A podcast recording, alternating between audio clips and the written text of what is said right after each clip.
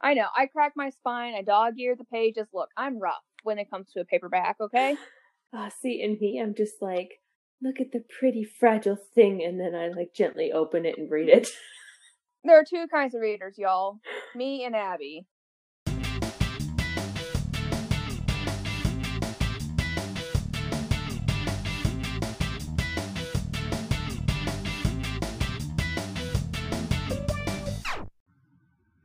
Hey guys, here's what's coming up. Next week on February 1st, we will be discussing Where'd You Go, Bernadette by Maria Semple. And boy, do we have some thoughts on this book. Then, on February 8th, we will be discussing our favorite romantic relationships, just in time for you to pick up some more books for Valentine's Day. Now, on with the show. Welcome back to the Book Life Podcast with your host, myself, Mo, and my best friend, Abby.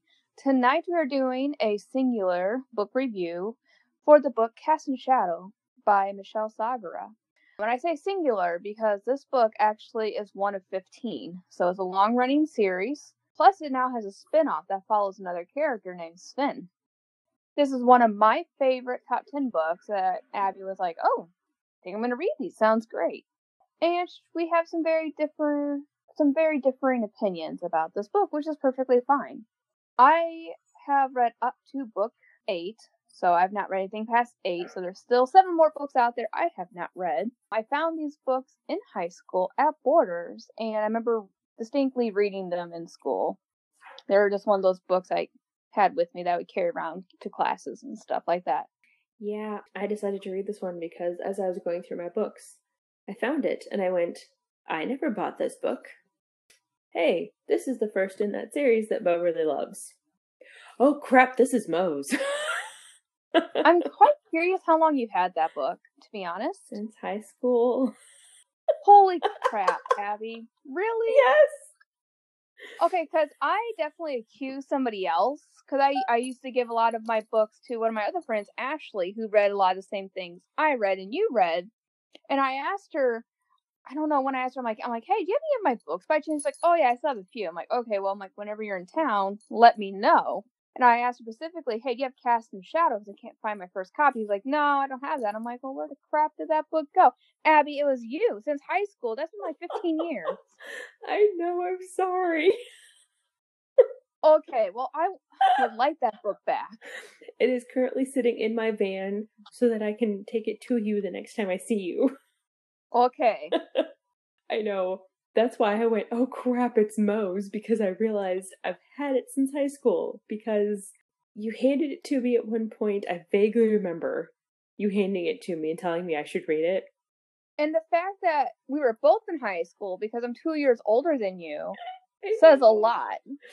I think That means this book has traveled many, many places with you. I am so glad that you have not lost it. I'm genuinely impressed that I haven't lost it. of course, to be fair, books are one of those things that, like, when I move, that's one of my first priorities. So, Okay, I understand these things, but holy crap, Abby. I'm so sorry. Oh my goodness, it's fine. On the plus side, it's still in good condition. Oh, I'm sure. It, it, I'm not really that concerned. I did not find a whole bunch of fun facts today, but I did find three decent facts about the books and the author. Do tell. Michelle Sagra also pens books underneath Michelle West or Michelle West Sagra, depending on what publisher she is underneath at the time. Her so her oldest books are going to be underneath Michelle West, but her newer books are underneath Michelle Sagra. She lives in Toronto with her hubby and two kids. She also wrote the Chronicles of Elantra as a response to all the science fiction fantasy books she read growing up that she felt were very sexist, and she just wanted a bomb female hero, not just for women to be a sex symbol in the books. So I really admire that about her. Her goal is never to per se write a sexy hero, but to write a strong, you know, a strong feminist character that young women can identify with and see that, you know, you don't have to have the knight in shining armor to save you.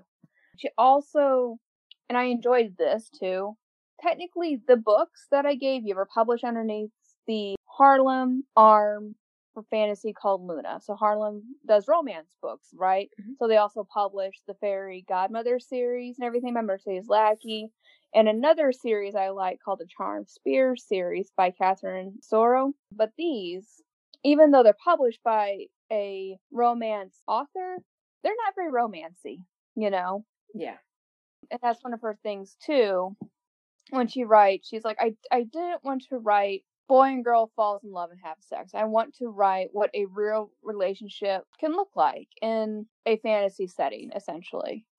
And that's something I highly enjoy because these are not your typical one shot romances. It's a building relationship throughout the series. And you see that too as you the more you read and the longer you read the series. hmm So that's what I have. That's what I know. I like these books enough, everyone, that I have them not only I have them in paperback form because I started them in paperback, so I will only buy them in paperback now, of course.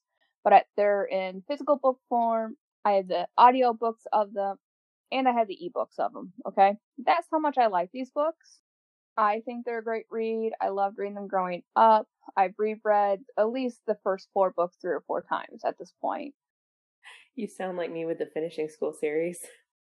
And that's perfectly fine. I like that. But yeah. It's just one of those books that really charmed me. It's kind of like my Mercedes Lackey books. Like there's just certain authors that just pull you in and you just want to keep reading their books. And you revisit them sometimes because you just want to go back to that world. I love the world that she built. Well, and I will say, she did do a good job of making a female heroine that wasn't sexualized. Mm-hmm. And I did appreciate that. Yeah. Well, can you tell us a summary of the book, Abby? When Kaylin escaped the streets of Nightshade, she never thought she would have to return. Now, seven years later, she is forced to not only return, but she must do it with the one person she swore she'd kill if she ever saw him again. Even worse, the reason for her return is the reason she fled. The murders have started again. All right. So, isn't that kind of a fun, promising summary? What I really like about these books is that they're fantasy based, but they got an urban fantasy. So they're they're sword and sorcery fantasy, but she's a cop essentially. So it's an urban fantasy and a fantasy world. You know what I mean? Yeah, I appreciated that she was kind of getting an urban fantasy vibe in a fantasy world. Yeah. It's different and I love I love that. That really pulled me in and I went, "Oh, well this is cool and different." So, the main character is Kaylin. By the way, I know I've listened to audiobooks. They're the audiobooks I've only listened to like when I'm working, so I can't pronounce crap still. Sorry. So the first character is Kaylin Neya, and she is a 21 year old female human working as a wait working as a hawk, aka a beat cop. She is a child of the five, street smart, sassy, and she's always in debt. She's covered in mysterious tattoos and gifted in languages. There's Severn, who is a 26 year old male human who is a former shadow wolf, but who is now a hawk, and new partner for Kaylin. He and Kaylin grew up together in the five and have a tense background that will either make or break their new partnership. Marcus Kassan is a male Leontine and known as Ironjaw. He is the boss of Kaylin and Severn. Clint is a male Aerian who often stands guard at the halls of law and is very fond of Kaylin and would take her on flights when she was younger. Teela is a female Barrani and partner to Tain. They both work as hawks, which is frowned upon in the immortal Barrani culture. Tain is a male Barrani who is the partner to Teela. Both he and Teela are fond of Kaylin and often offer her advice. Lord Grammayre, aka the Hawk Lord, is a male Aerian. He directly serves the Emperor as the commander for policing the city of Elantra. Tiamaris is a male dragon and youngest of in his caste. He is a mage and is directed to work with Severn and Kaylin in their new case. Lord Nightshade is a male Barrani and ruler of the five Nightshade, where ferals roam. And at this point, we should probably mention the different species that are in this book. I was gonna say, would you like to discuss some of the names we said? Because I'm sure people are like, what the crap are they talking about? So, the Aerians that we've mentioned several times are basically hawk like, I guess. They have wings. Yeah, so from the way I picture it in the book, and I think the way it's described, that they're basically humans with wings, is the way, because they don't have like hawk faces or anything, from what I understand. That's how I read it. That's how I imagine it. I could be wrong, but That's how. That's the vibe I was getting to. Like they're basically really tall humans with wings. yep. The Barrani are immortal, and they're creepily beautiful, and all look very much alike. And I also get the vibe that they're elf, like not elvish per se, but they're elven like. You know what I mean? Yeah, that's kind of what I was thinking too. But beyond Teela and Tain, the rest of them are all kind of jerks. Not gonna lie. Yeah. So the Leontines are basically lions, just like it sounds. And they're mostly taller than humans as well, from my understanding. Yeah, so they're they're walk. It's I I always okay. This is terrible. I imagine them as the lion from Wizard of Oz. and see, I was picturing the mayor from Zootopia. Okay, I mean, I feel like both of those would work. Either one. And that's one thing I really like about this series is that she has so many. She has familiar and yet not familiar races. There's some other ones that start coming in later. The the world she has built is so rich and so different. And each book you uncover another layer of the mystery of Elantra, where they live and why they live the way they do, and the creatures. Eventually, you actually get to travel to the courts of the Barrani, and holy crap, the Barrani are just all just. I, I don't even know how to describe it. It's like they're they're all smarter than you and stronger than you and have better magic than you, and they're more beautiful than you. It's just like I I just remember thinking, hmm, not a place I want to go to. To be But, fair, when you're immortal, you at a certain point are better than every mortal creature at pretty much anything that you've bothered trying to master. Right. That's just the unfairness of immortality, really. We should also probably mention that basically what the cops are, there are three different branches. There's the Hawks, which is what Kayla is. They're kind of like beat cops. There's the Wolves. so the wolves are kind of like CIA, FBI. They're investigators. They're the ones who go in to clean up messes. And a shadow wolf, I would say, is a trying to think of an equivalent of the big bad scary character who goes in to kill and you didn't know they're coming to kill you, but oh my god, they're killing you and you're dead and no one's ever gonna know how you died kind of person. Yeah. So whatever that is. So, like an undercover FBI agent or an assassin. Ah, assassin, yes. An assassin. That that word. Okay. I couldn't think what they're called. My bad. and then there's also the swords, who are more military, less not you know going around to solve crimes or solve the mysteries, not cleaning up and killing people. Just more average people, more more soldiery kind of people. hmm They're not really excited. We don't talk about them. They're not as interesting. They're not. And then everything is ruled by the emperor, who's a dragon, and his horde is the city and the people in it. And I love it. yes, that's a very interesting twist on a horde, and I like seeing that. hmm And I also like his law where the dragon's underneath him, so like Tiamaris cannot change into a dragon. He's not allowed to within the confines of the city because he is part of the Emperor's horde, and the Emperor will not allow anyone else to turn into a dragon. hmm And it's just like, oh, how did these dragons survive underneath him? But I mean, he's a big, powerful dragon, and no one can beat him. So the end.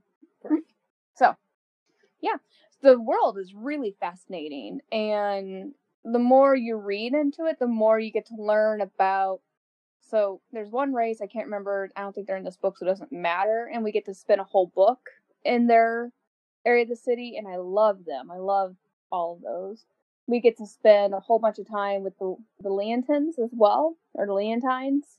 I really like Marcus and his family. I love just every book. So you kind of could read the books not in order if you really wanted to, because they're pretty standalone. And I say that very loosely, like it's like reading Mercedes Lackey. There's an overarching story, but each book can stand alone, but you might miss some pieces to it. You know what I mean? Yeah. And there's a lot. And they're pretty fast reads, in my opinion. Anything else you would like to say in this half of the podcast? I think we've pretty much covered it. All right, everyone. Well, as you know, after our break, when we come back, it is Spoiler City. We're going to deep dive into who our favorite characters were and our favorite scenes and our other thoughts. We'll see you all in a minute. Talk to you in a minute, guys. Hi, I'm Bethany Finger, the host of Prince Kai Fan Pod, a Marissa Meyer Book Club podcast. Join me every week during my read along journey through all of the books by author Marissa Meyer, one chapter at a time, spoiler free. Each episode will feature a different guest, new fan art, and laughter and joy through reading. You can find Prince Kai Fan Pod on Apple Podcasts, Spotify, Google Podcasts, and all other listening platforms. And now, back to the show. Welcome back, guys. And remember, this half is spoilers. So if you don't want this book spoiled, pause right now, go read it, and then come back and talk to us. We are going to start with favorite characters. My personal favorite character, honestly, the only character that I really liked was Tiamaris. And that was mostly because he was a dragon. I don't know. I had trouble really connecting with any of the characters in this book. Like, I loved the world building and I loved the setup for everything. I loved the vibe from it. It was just the characters did not jive with me. I don't know what it was. I don't know why. So I had a hard time picking a favorite character, and I ended up at Tiamaris because he was a dragon, and I love dragons. I mean, that's perfectly legit. I lo- I too enjoy Tiamaris because he's a dragon. He's kind of in the first book very standoffish and cold, and that's mostly because he has not been out of the high court, so he's not really super interactive with anyone that's not a dragon or a mage, basically, because he comes out of the mage school as well. Hmm I kind of got scary teddy bear vibes from him. Yes. So I really so the law where the dragons can't be dragons makes me sad, but then they get to go into Five Nightshade and then he goes into dragon form. Oh my god, I love it, don't you? That scene made me very, very happy. He's Like, he started changing, and I went, oh, we're gonna see his dragon? yes. And he's he's a prominent character in more of the books as well. I can yeah, you're right. You took the words out of my head. He is a scary teddy bear. Like he he starts to get more informal, kind of warms up to Kaylin. Kaylin has this way of rubbing on people and making them like her. And he starts to grow fond of her too. I like Kaylin. I'm sad that you don't like her because she's a small but mighty character. She's young. She's 21, so she's kind of an idiot. She's headstrong. She thinks she knows everything. And she's pretty arrogant about it, you know. Mhm. Like she's really good at fighting. She's really good at what she does. She rises above her circumstances. You know how she grew up in the fife and everything.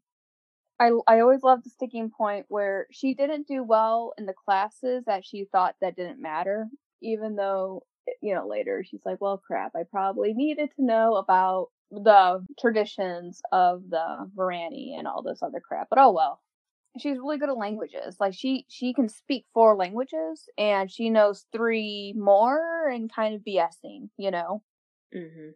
So she's really smart. She just didn't want to apply herself, and I totally feel that in my heart because people tell me I'm really smart, and I'm like, "Mm, you think I am, but you should see my grades from high school because I wasn't. but really, it's because I didn't apply myself to things I didn't enjoy, you know. yeah. I was the way in high school too. Like, there were a couple classes I almost failed because I didn't see the point of them. I know. I understand these things. And I mean, I just I had trouble connecting with Kaylin, which kind of bummed me out because I could tell she was the small but mighty character, and I feel like I might have connected with her better if we if the book had started with her past in Nightshade. It just I understand why it started right in the action like it did, but it made it very hard for me to connect with her because she had all this anger and all this obviously like all this stuff in her past that you are not informed of and so it just it, it made it really hard for me to connect with her at all And I understand that because like it they this is when there should have been a prologue where you Yes. should have had her and Severn and one of those pivotal moments. I don't know. I think like a really good prologue would have been her after she came back to, you know, because she just was sent out to get food, and when she comes back, you know, like as she was coming back with the food, opens the door and sees that, like that would have been a great opening scene and understanding why she has so much animosity for him in the beginning, you know? Right?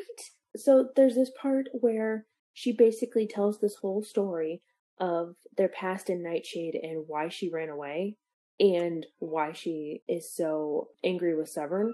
She's telling the Hawklord, I think, all her past about how Severn and her grew up in Nightshade and what exactly happened and why she's so angry with him. And as I was reading it, and she gets to the big reveal of how he killed the other two girls that they had with them and how she fled, I immediately went, why was this not a prologue? Right? Like it would have been the perfect prologue. Exactly, because you can start with her, like, semi innocent self getting food and on her way back, like, happy because she got something that one of the other girls would have wanted. And then she walks into the shock and horror of blood everywhere and both of them dead and Severn standing over their bodies. Like, mm-hmm. that would have given me a reason why she immediately tried to kill him. Yeah. I, I don't know why she did it like that because she she had been writing for at least you know 15 years by the time she had started writing this series. So i'm not sure not sure what was going on with that you know what i mean? Well and that was one of the things about the series that kind of killed me was there were so many mysteries that nobody explained or they took forever and a day to actually get around to telling anyone about that it just kind of drove me nuts yeah and like I'm perfectly fine if you want to immediately throw me into the action. I love that. But if your character's going to be angry about something, I need some sort of understanding as to why. Yeah. Cuz you can't you can't just tell me that they're angry. that's that's the telling not showing thing and that that just really hurt it for me. And I completely understand that. Like I said, I I read this in high school. Most recently, I read this ooh three or four years ago, and so I can understand why that's jarring. Mm-hmm. Because it doesn't make sense why she was so mad at him, and yet I still right. kept reading the series. So I don't know how I got past that point. I don't know. Well, it's not even like she has some sort of mini flashback that's explained in a couple sentences, like before she launches herself at him. Because you could, she could have done something like she sees Severn, and there's one or two sentences about of her flashing back to so much blood, like there's so much blood in his hands, that kind of thing, you know? Yeah. Oh yeah. Before she launches herself, because then I would have been like, oh, he f- up, right? And we we definitely needed that context. Yeah, just anything like that would have really helped me connect with Kaylin better. It just mm-hmm. she's just this little ball of energy and anger for so much of this book before it's explained finally that by the time you actually get around to the explanation I'm like, okay, well it all makes sense now, but I've lost the opportunity to connect with your character because it took so long for you to get around to this. Yep. Fully understand that. So, okay, so what other characters do you like? Oh yeah, we're still on this one, aren't we? Um, yes, we are. so I really like Marcus. I like that he, when I first got introduced to him, I was like, "What the crap is this going on here?" But he's different. He's gruff and he's kind of a jerk. But he's also affectionate to Kaylin, and he's a good surrogate father figure to her. I don't know. He he gives me warm and fuzzy feelings because his family is really interesting. The whole culture of the Lyonsons are really interesting, and how Kaylin fits in with them. I have lots of warm and fuzzy feelings for Marcus and his wives. He has he has five, by the way, not just one. I liked Marcus. He was a good character. I enjoyed the references that were dropped to how different their culture is from normal human culture. Mm-hmm. Like the fact that they have pride wives. There's more than one wife, and like I thought that was really interesting. I kind of wanted to know more, and I was just like, oh, guess we're not gonna go there. Yeah, and it's it sucks that you didn't get to see all of them because if you want some, they're not small; they're large, scary women. That mm-hmm. yes, Yeah, because we got to meet the mother of the foundling hall. I love her. Mm. Oh, she's so scary and sweet at the same time. Two S's. Yeah, she was big and scary and angry for a lot of this book, and that was terrifying and cool at the same time. Right. I I love Kaylin's love of the foundlings, and I love like her big heart that she has, hmm and how you get to meet all these different people. Did Kaylin deliver any babies in this book? Yes, but you didn't actually get to see it. Ah, yes. I also love. talked about. Yeah, I also love that she's a midwife and she uses her magic to help deliver children. She's like Kaylin's tough yet soft. Like she's just this big dichotomy of things. hmm Anyway, I love her. I also highly enjoy Teela and Tain. And I like how they go against the grain of their culture because they're looked down upon by the Barrani because they're in the Hawks. But they were bored and they wanted something to do and they they love it. And their fight scenes are really good. I love I love their action scenes. hmm Now, are Teela and Tain twins? Nope. No? Okay. They're I thought I remembered that they were twins, and I'm like, but that doesn't feel right. No, it's not. They're friends. What about your least favorite characters? Or not connected characters, which is everybody pretty much, but The character I probably disliked the most was Severn. I just, I got bad vibes from him every time he showed his face, you know? yeah. And it wasn't just from Kaylin's skewed perspective either, because I wasn't connecting with her very much. And so it was just like, every time he showed up, I'm like, nope, I got bad vibes. You need to go away now. I just, nothing about him pleased me. Even like towards the end, when they sort of come to a truce, I was just like, nope, still don't like you. Yeah, understandable. I go back and forth. Like he's much better in later books, but in the first book you're like, why are you here? You know. And then mm-hmm. you start learning more and you're like, I don't like you. Can you please leave the story? Evacuate yourself? Evacuate yourself right out of this ship, please. Pretty much. All right, so favorite scenes.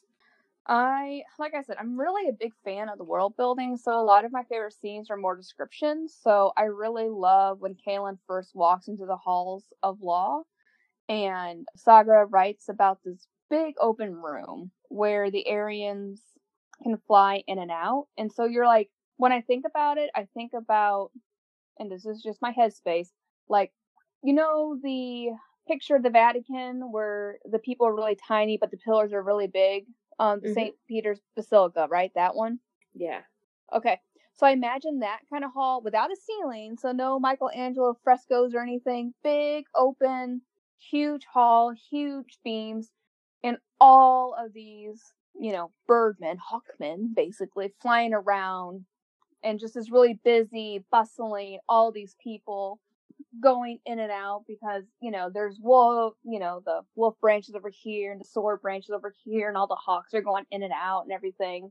Hmm and just when Kaylin, you know, is looking at Clint and she touches like his flight feathers, you know, her love of flying, her love of her friends who are now her family, and just that sense of wonder. I love all of that, all right there.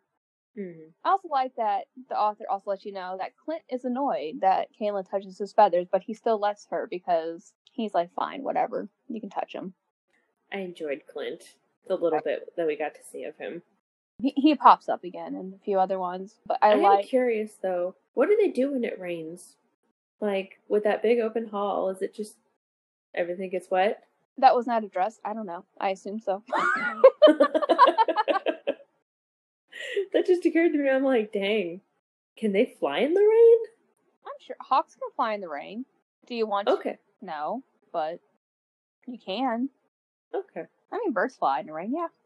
I was just thinking how miserable that has to be for everybody else who doesn't have wings. Like, I have to go through this giant open hall. It is pouring cats and dogs just because they left it open for the birds. I mean, maybe it has a retractable roof, like the you know the football stadiums sometimes have. You know. That's true, it might. I don't know much more. It wasn't addressed. I'm sorry, I am nitpicking the world building. You're fine.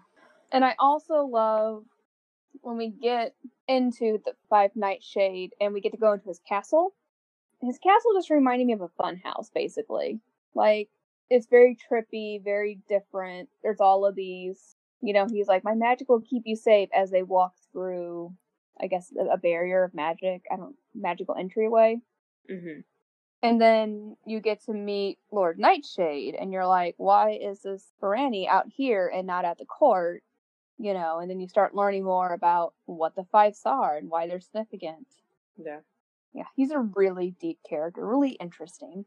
I really enjoyed all the scenes with Lord Nightshade because he was a mystery that I was interested in.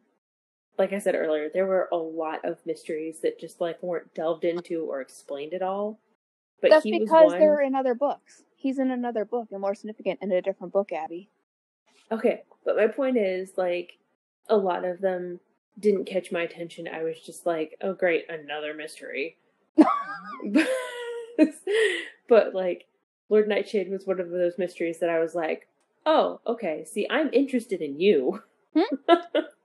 you actually intrigue me. I do want to know more. Uh, you're funny. Yeah. So the other scene that I really enjoyed was when Tiamaris goes into his full dragon form. That just that made me ridiculously happy because you have this huge, gorgeous bronze dragon suddenly destroying things, and I went, yes. and I mean, you have to admit, the author writes very nice action scenes, right? Yes, I did enjoy that, and I it, loved that because he changed into his dragon form, he lost his clothing, and so he kept like his bronze scales all over himself for modesty's sake when he changed back. I thought I, that was funny. I appreciate that. I was like, oh, good, he's just not wandering around naked because I would have wondered about the clothing. You're like, thank you for dressing these clothes. I think about some really random things. Like, I've read enough shifter fantasy that I need to know what happens to the clothing. If you don't give me an explanation that is reasonable, I'm I'm gonna keep wondering. Hmm. Like in the Mercy Thompson series, it all gets destroyed. They just buy really cheap clothing because they know they're gonna rip it. And so yeah, I was glad to see that there was an explanation given for his clothing. Oh good. I'm, I'm glad that pleased you. It did please me. That cracked me up. All right, so let's move on to least favorite scenes. Well, I mean, basically, we kind of talked about it a little bit earlier, but not really. I don't like Kaylin's throwback scenes to the Fief and learning about her growing up and her backstory and what happened, because it, for one, like, I understand why we don't like Severn. Two, it just makes me really sad. Like, I remember reading those and thinking, well, girl, no wonder you're pissed at him, you know? Mm-hmm. I don't know. And that's probably my least favorite thing. And kind of like you said, sometimes the books are a little bit disjointed. Like the first book, I can understand why you wouldn't want to read immediately the second book because it doesn't make a lot of sense. But I, I don't know. I'm more there for the world building and the action. Mm-hmm. And, I, and like I said, I got I got drawn to Kaylin, so I think everything in this book is pretty awesome. Minus her backstory is really sad. Yeah. Personally, I just didn't like any scene where Severn showed his ugly face. Hmm? I just I disliked his character enough that anytime he showed up, I'm like, really? And I was just I was making disgusted faces at my book until he left. uh, your book is my book. I'm sorry, I was making disgusted faces at your book until he left. That's right, you were. so just like all the emotional stuff and like the the wrap ups and the truce and everything between him and Kaylin, I was just like, no, I don't care. You just need to leave. it happens. Yeah. Well, let's dive into the last bit. What are your final thoughts about the book? Okay. So, right after reading this book, I gave it four stars. But it's been, what, a couple weeks since mm-hmm. I read mm-hmm. it? And the further away from me that this book gets, the more apathetic I am towards it because I was kind of hoping that if I just left it, it would stay in my mind as a four star book and I would be happy maybe down the road picking up the second eventually. But honestly, sitting here right now, I feel like it's a 3.5 star book for me.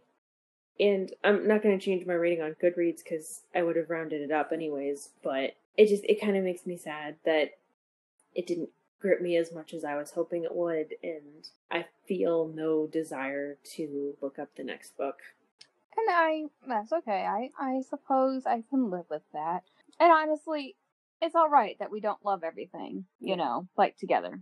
Like, love everything books. It's okay we don't love everything each other reads. Maybe that's a better way to say it for me, this is still really highly rated. This is still a 4.5 out of 5 stars for me. It's one of the series from high school that I really loved. I always look forward to whenever a new book would come out. Like I said before in the beginning, I have it in three different forms, how much I like it. Mm-hmm. And they're really, for me, they're really good rereads because I pick up on new things I didn't pick up on before because there's a lot of stuff built into the books and there's probably too much built into this first book for you to like it as much as I liked it. And you know, there's and you didn't like the characters as much as I did, and that's all right. And I do wonder what my reaction would have been if I'd read it in high school. Like like I when I gave it to you 15 years ago. Jeez, Abby. Yeah.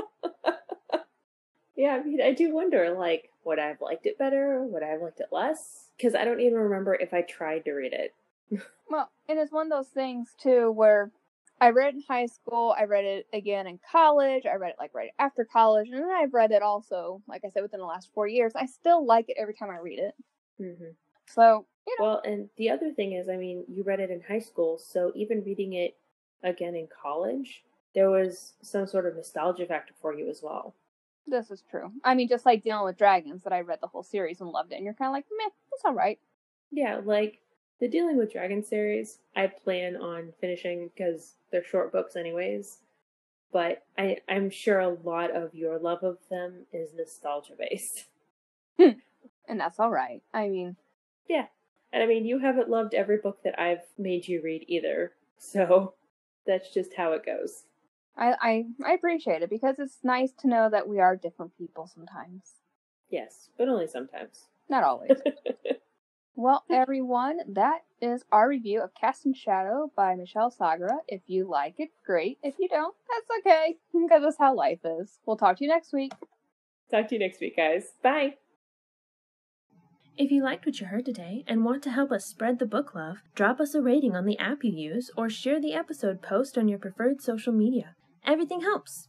For a list of the books we talked about today, visit our community page on Facebook at The Book Life Podcast and search under Files. You can also find us on Instagram and Twitter under the same name. If you'd like to contact us directly, you can email us at thebooklifepodcast at gmail.com. The song is Theme for an Unmade Anime by Katie Benoit from her album Dominique. You can find Katie on Instagram at K, the number 8, T, B E N O I T and on Spotify under her name, Katie Benoit. Thanks for listening. Till next time.